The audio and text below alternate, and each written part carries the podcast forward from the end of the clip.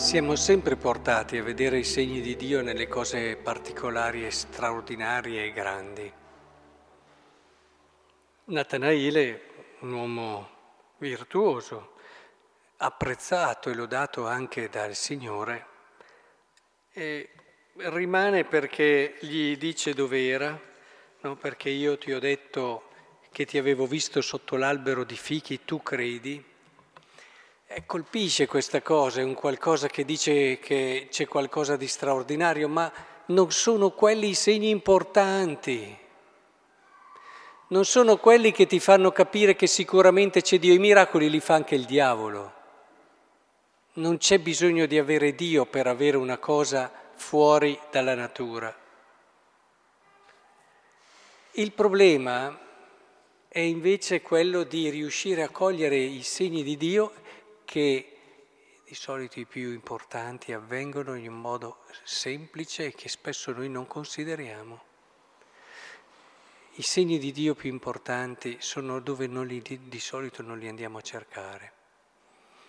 Questo è un percorso di maturazione che dobbiamo fare tutti sempre, perché umanamente siamo un po' tutti dei Natanaele e abbiamo anche bisogno no, di conferme o di andare a cercare i segni del Signore, di Lui, della Sua volontà, ma è importante che invece cogliamo la risposta di Gesù che noi siamo subito portati a interpretare con la mentalità dell'uomo vecchio, naturalmente.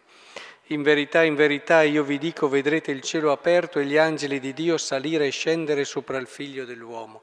Subito, oh, che cosa succede? Una cosa ancora più straordinaria? No, quando è che si è aperto il cielo? Se non nella passione di Cristo.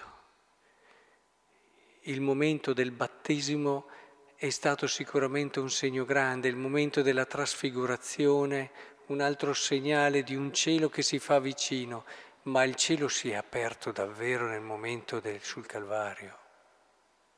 Lì sì gli angeli sono scesi e ed è stato il momento più grande anche della glorificazione del Signore. Ecco, non dimentichiamoci che siamo nel Vangelo di Giovanni, eh, dove questo tema è centrale.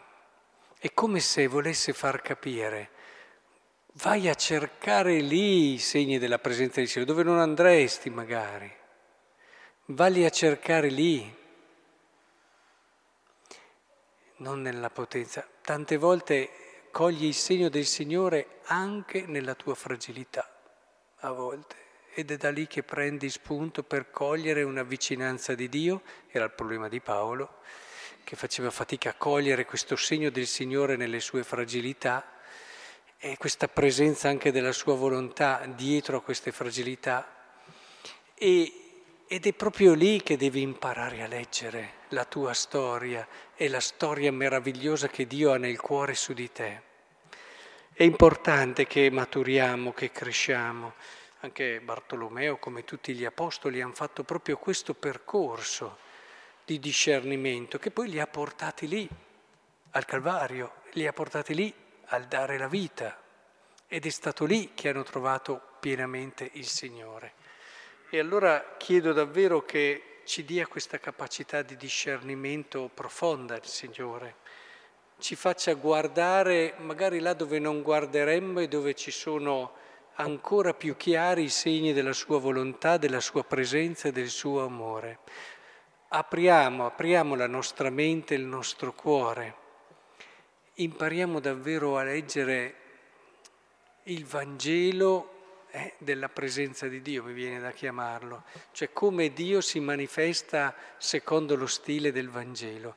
Vi accorgerete di quanto è piena di Dio la vostra vita, quanto sono piene di Dio le vostre giornate, quanta è carica di speranza anche il vostro futuro. E di questo allora sarete grati al Signore conta più questa capacità di saper vedere, che chiamiamo anche sapienza, piuttosto che tutto il resto.